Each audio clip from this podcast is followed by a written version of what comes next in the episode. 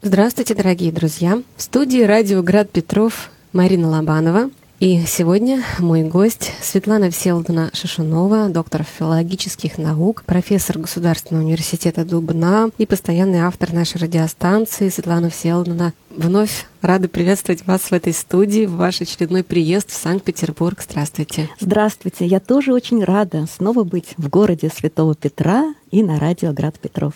Да, это как прекрасно звучит, даже приятно слушать. И даже не верится, что вот мы достойны этих наименований. Ну вот хочется хотя бы говорить о них, восхищаться ими и наслаждаться тем культурным багажом, который у нас есть. Повод для нашей встречи очень интересный. Мы, может быть, должны сказать о том, что сейчас широко обсуждается установка мемориальной доски на доме, в котором жил адмирал Колчак в нашем городе. Он жил по разным адресам. В этом доме он прожил несколько лет. Практически 6 лет он прожил в этом доме на Большой Зелениной улице, дом 3, на Петроградской стороне. Когда я смотрела фотографию этого дома на разных сайтах по истории Петербурга. Сейчас есть такие сайты, где история почти каждого дома рассказывается. То вот про этот дом ничего особенного сказано не было. Доходный дом построен таким-то, принадлежал тому-то. Ну, конечно, он в таком очень экстравагантном стиле модерна. Совершенно уникальный архитектурный проект, ни на что не похожий. И я подумала, что, ну да, это модерн,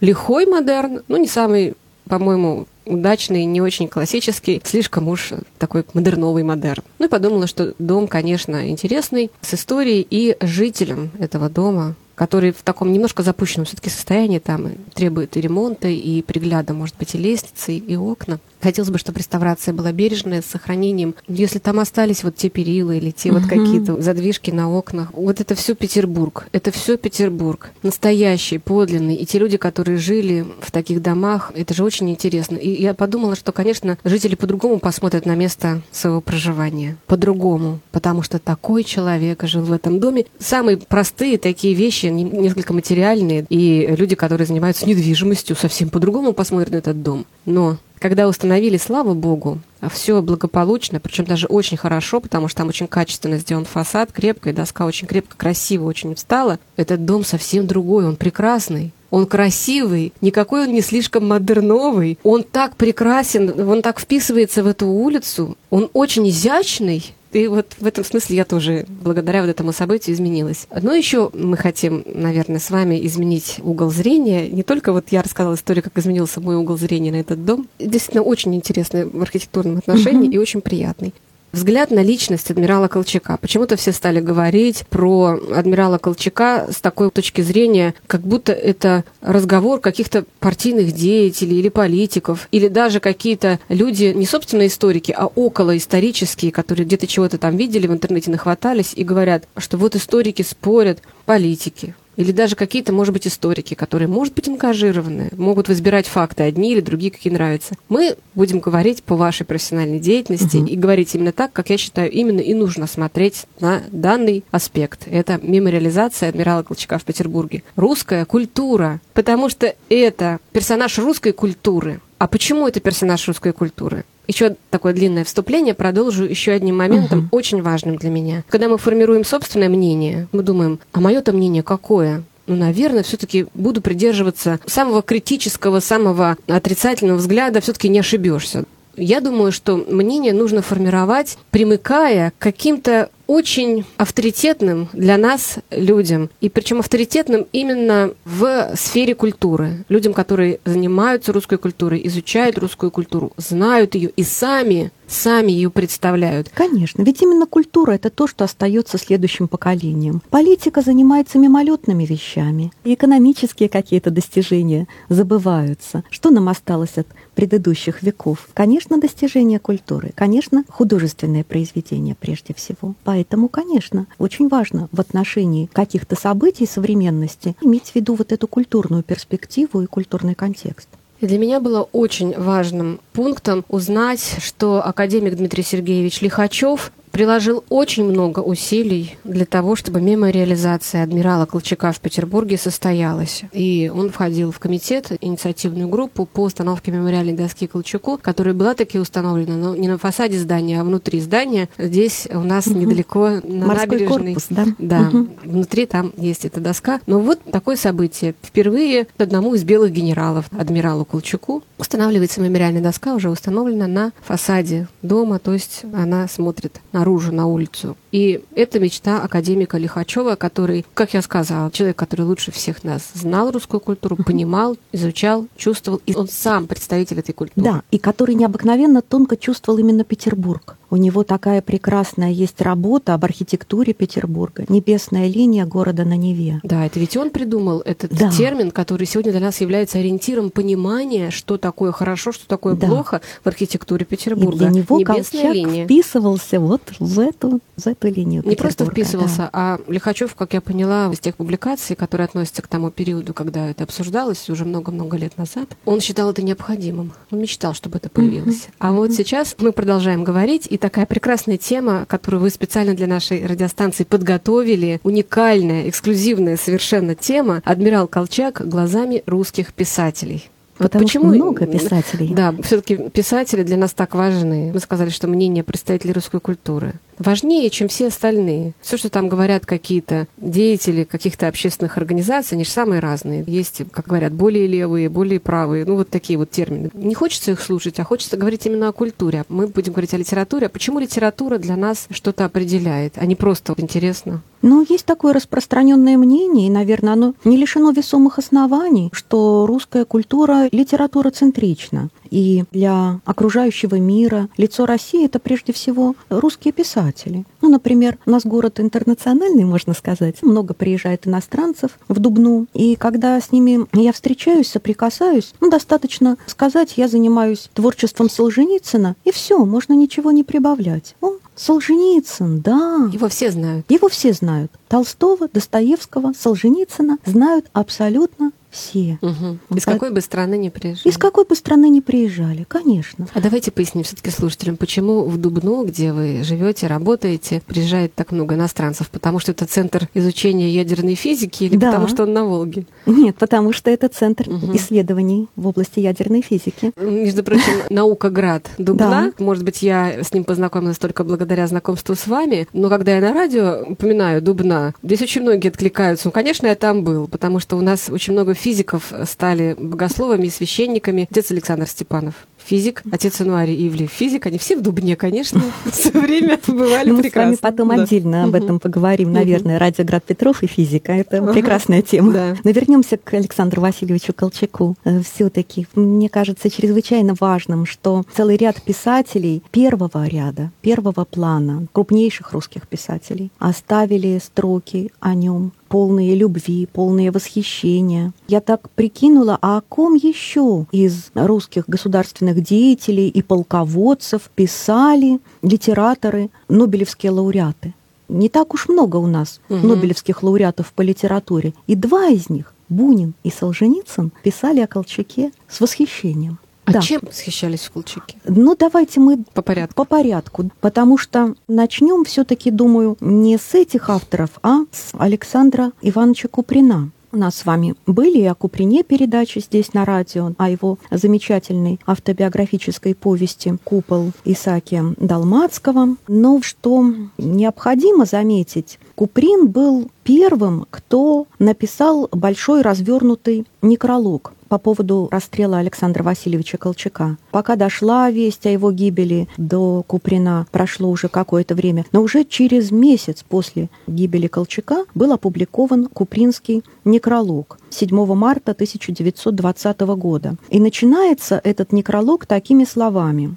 «Лучший сын России погиб страшной насильственной смертью. Великая душа, твердая, чистая и любящая, испытала, прежде чем расстаться с телом, те крестные муки, о которых даже догадываться не смеет человек, не отмеченный Богом для высшего самоотречения.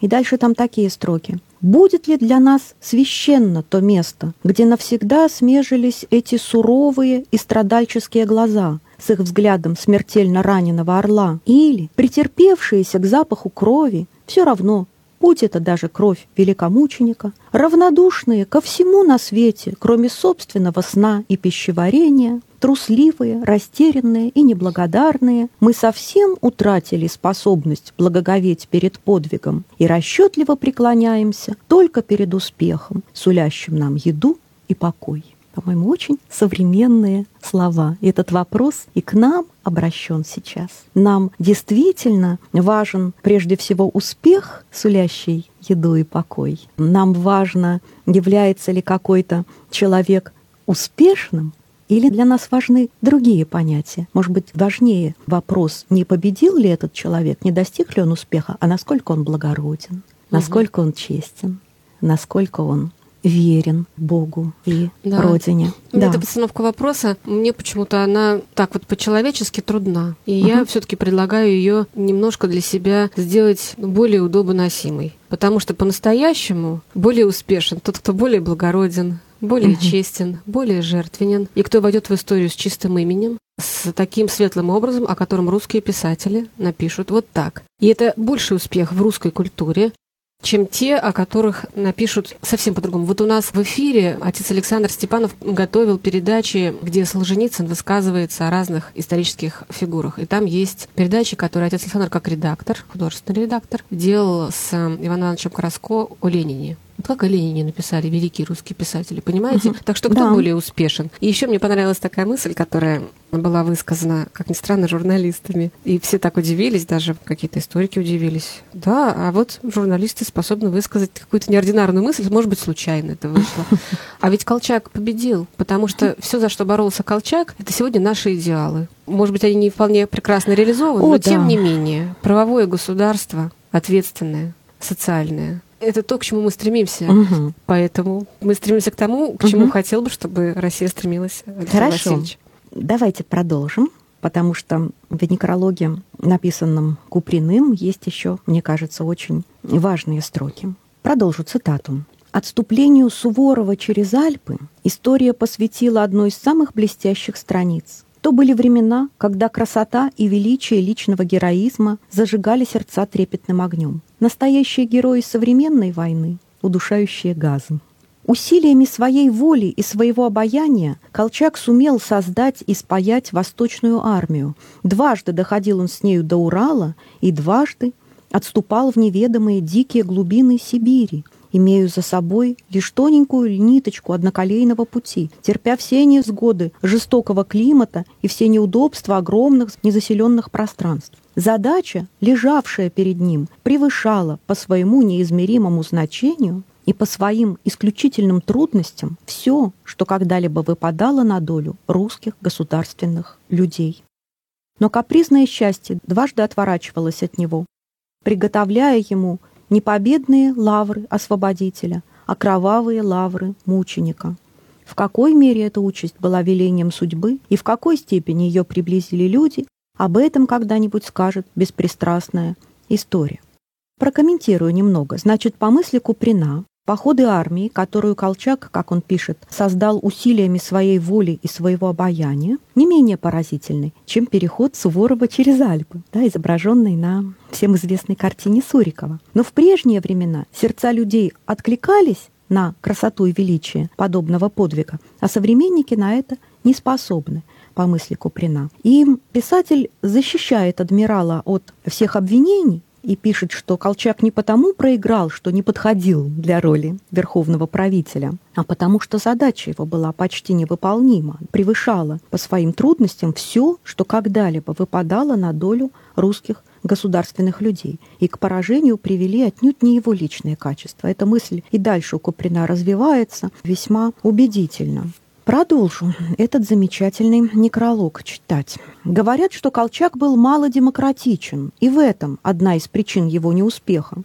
Прочитайте вновь текст его присяги и его воззвания к русскому населению. Биение верного и правдивого сердца слышится в каждом их слове. Эти печатные документы хранятся до сих пор в крестьянских избах за образами, как святыня, и, находя их, большевики расстреливают хозяев.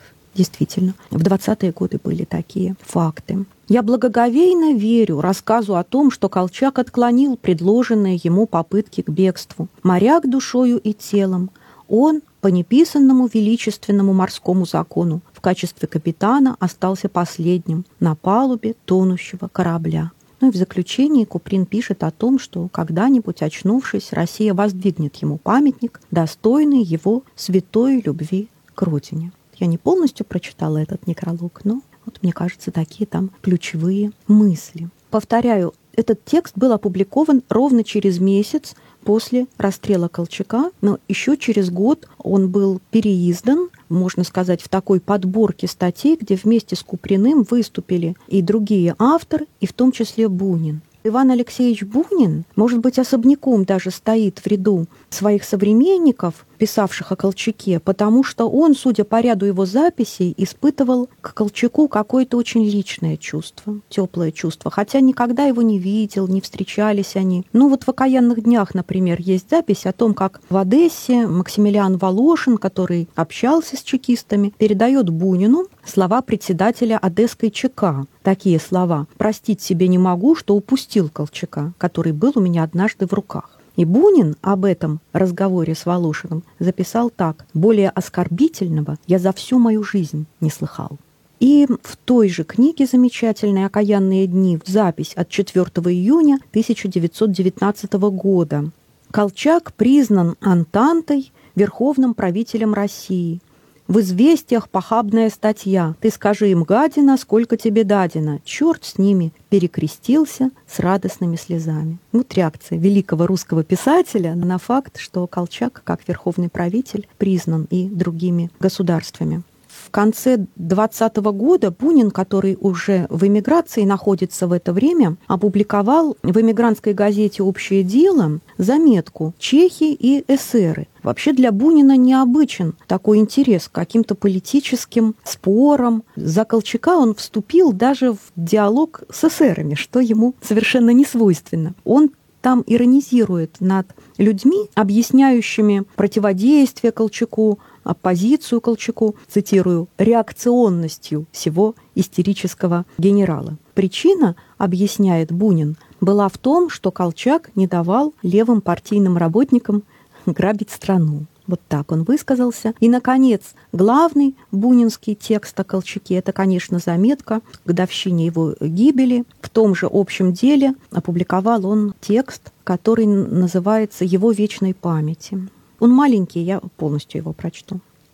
Думая о нем и о той беспросветной тьме, что заступила уже все пути наши, развернул Библию, делаю это теперь особенно часто, и взгляд упал на 79-й псалом. «Боже, пришли язычники в наследие Твое, Осквернили храм Твой, превратили Иерусалим в развалины, отдали трупы рабов Твоих в пищу птицам небесным, тела святых Твоих зверям земным. Боже, мы сделались посмешищем у соседей наших, поруганием и посрамлением у окружающих нас. Пусть скорее встретит нас милосердие Твое, ибо мы весьма изнурены. Пусть придут перед лицо Твое вздохи узников, силою мышцы Твоей сохрани обреченных на смерть. Ничего не могу прибавить к этим изумительным ветхозаветным строкам. В них все сказано. И потом воистину мы весьма изнурены, и уже не хватает сил и желания говорить среди окружающих нас. Одни из них мечут жребий о ризах наших, другие витийствуют о светлом будущем, а там, там только вздохи узников, муки обреченных на смерть, защиты и спасения себе теперь уже ниоткуда не чающих молча склоняя голову и перед его могилою. Настанет день, когда дети наши, мысленно созерцая позор и ужас наших дней, многое простят России за то, что все же не один Каин владычествовал во мраке этих дней, что и Авель был среди сынов ее. Настанет день, когда золотыми письменами на вечную славу и память будет начертано его имя в летописи русской земли. Конец. Бунин о Колчаке писал так. Но это не последнее, что о нем он сказал. Есть еще запись в его дневнике. Это просто личный дневник за 1922 год. Бунин ходил на панихиду по адмиралу Колчаку, и вот он там записывает – панихида по Колчаку служил Евлогий, митрополит Евлогий, известный слушателям радио. При пении я все время плакал, связывалась со своим, с солнечным утром каким-то, с жизнью нашей семьи, которой конец. Бунин получил, как мы все знаем, Нобелевскую премию, а одновременно с ним на Нобелевскую премию был выдвинут Иван Сергеевич Шмелев, как тоже, наверное, знают многие слушатели радио. И Шмелев тоже о Колчаке высказывался. Например, есть у него такая статья 1924 года, которая называется «Убийство», и он там называет Колчака, цитирую, «гордостью и отвагой русской». И он тоже, как и Бунин и Куприн, выражает надежду, что в будущем подвиг этого человека будет оценен по самому высшему достоинству. Куприн, напомню, писал, что когда-нибудь, очнувшись, Россия воздвигнет ему памятник, достойный его святой любви к родине. И Шмелев тоже пишет о Колчаке почти такими же словами, цитирую, «Ему поставит Россия памятник горя и гордости». Вот это автор книги «Лето Господня» высказался так. О Колчаке, особенно в первое двадцатилетие после его смерти, было написано – немало стихов. Причем эти стихи писали люди и служившие в Белой армии, и не имеющие к этой армии никакого отношения. Скажем, Арсений Несмелов. В прошлом он был офицер Колчаковской армии, он уже в эмиграции в Харбине опубликовал стихотворение в Нижнеудинске, где лирический герой оказывается на перроне рядом с вагоном верховного правителя, ставшего уже фактически пленником. И поэт стремится передать ту трагическую красоту, которую многие очевидцы отмечали во внешности Колчака в последние месяцы его жизни. И было точно погребальным охраны хмурое кольцо, но вдруг на миг в стекле зеркальном мелькнуло строгое лицо, уста уже без капли крови, сурово сжатые уста, глаза, надломленные брови, и между них его черта — та складка боли, напряжения, в которой роковое есть. Рука сама пришла в движение, и, проходя, я отдал честь. И этот жест в морозе лютом, в той перламутровой тиши, моим последним был салютом, салютом сердца и души. И он ответил мне наклоном своей прекрасной головы, и паровоз далеким стоном кого-то звал из синевы.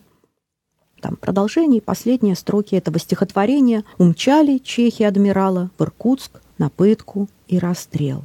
Но это пишет офицер Колчаковской армии, повторяю. А вот Максимилиан Волошин, которого уже мы упоминали, он к этой армии относился достаточно нейтрально, и он еще в девятнадцатом году пишет такой цикл стихотворений «Личины», где показывает какие-то типы людей, участвующих в революции. И есть там стихотворение «Матрос» в этом цикле «Личины». Это страшный образ матроса-большевика, который в дни революции, как пишет Волошин, ставил к стенке, топил, устраивал за стенки. И вот этот матрос в разгар гражданской войны угрюмо про себя бормочет. «Возьмем Париж, весь мир, а после передадимся Колчаку.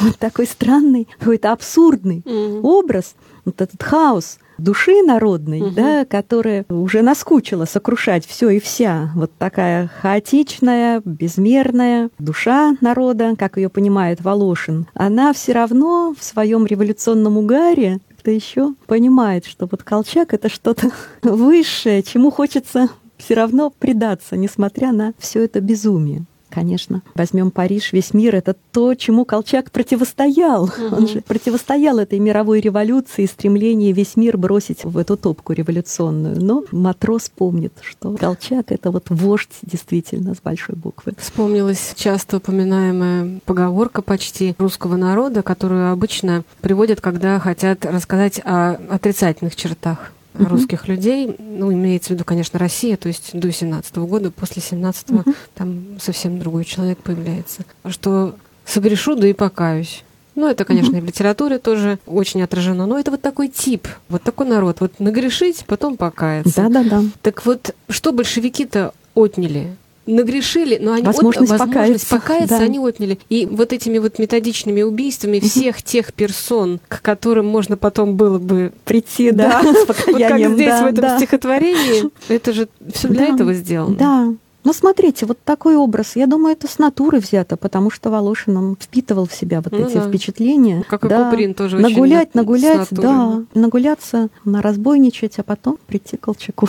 Да, и стало же не к кому прийти, Мгм. совершенно верно. Давайте в следующей программе продолжим, потому что еще есть о чем поговорить. Продолжим разговор на тему Да, мы еще только начали это вступление. «Адмирал Колчак. Глазами русских писателей». Об этом нам рассказывает доктор филологических наук, профессор Государственного университета Дубна Светлана Всеволодовна Шушунова, постоянный автор нашего радио, передачи Ламарина Лобанова. В следующей программе вторая часть беседы.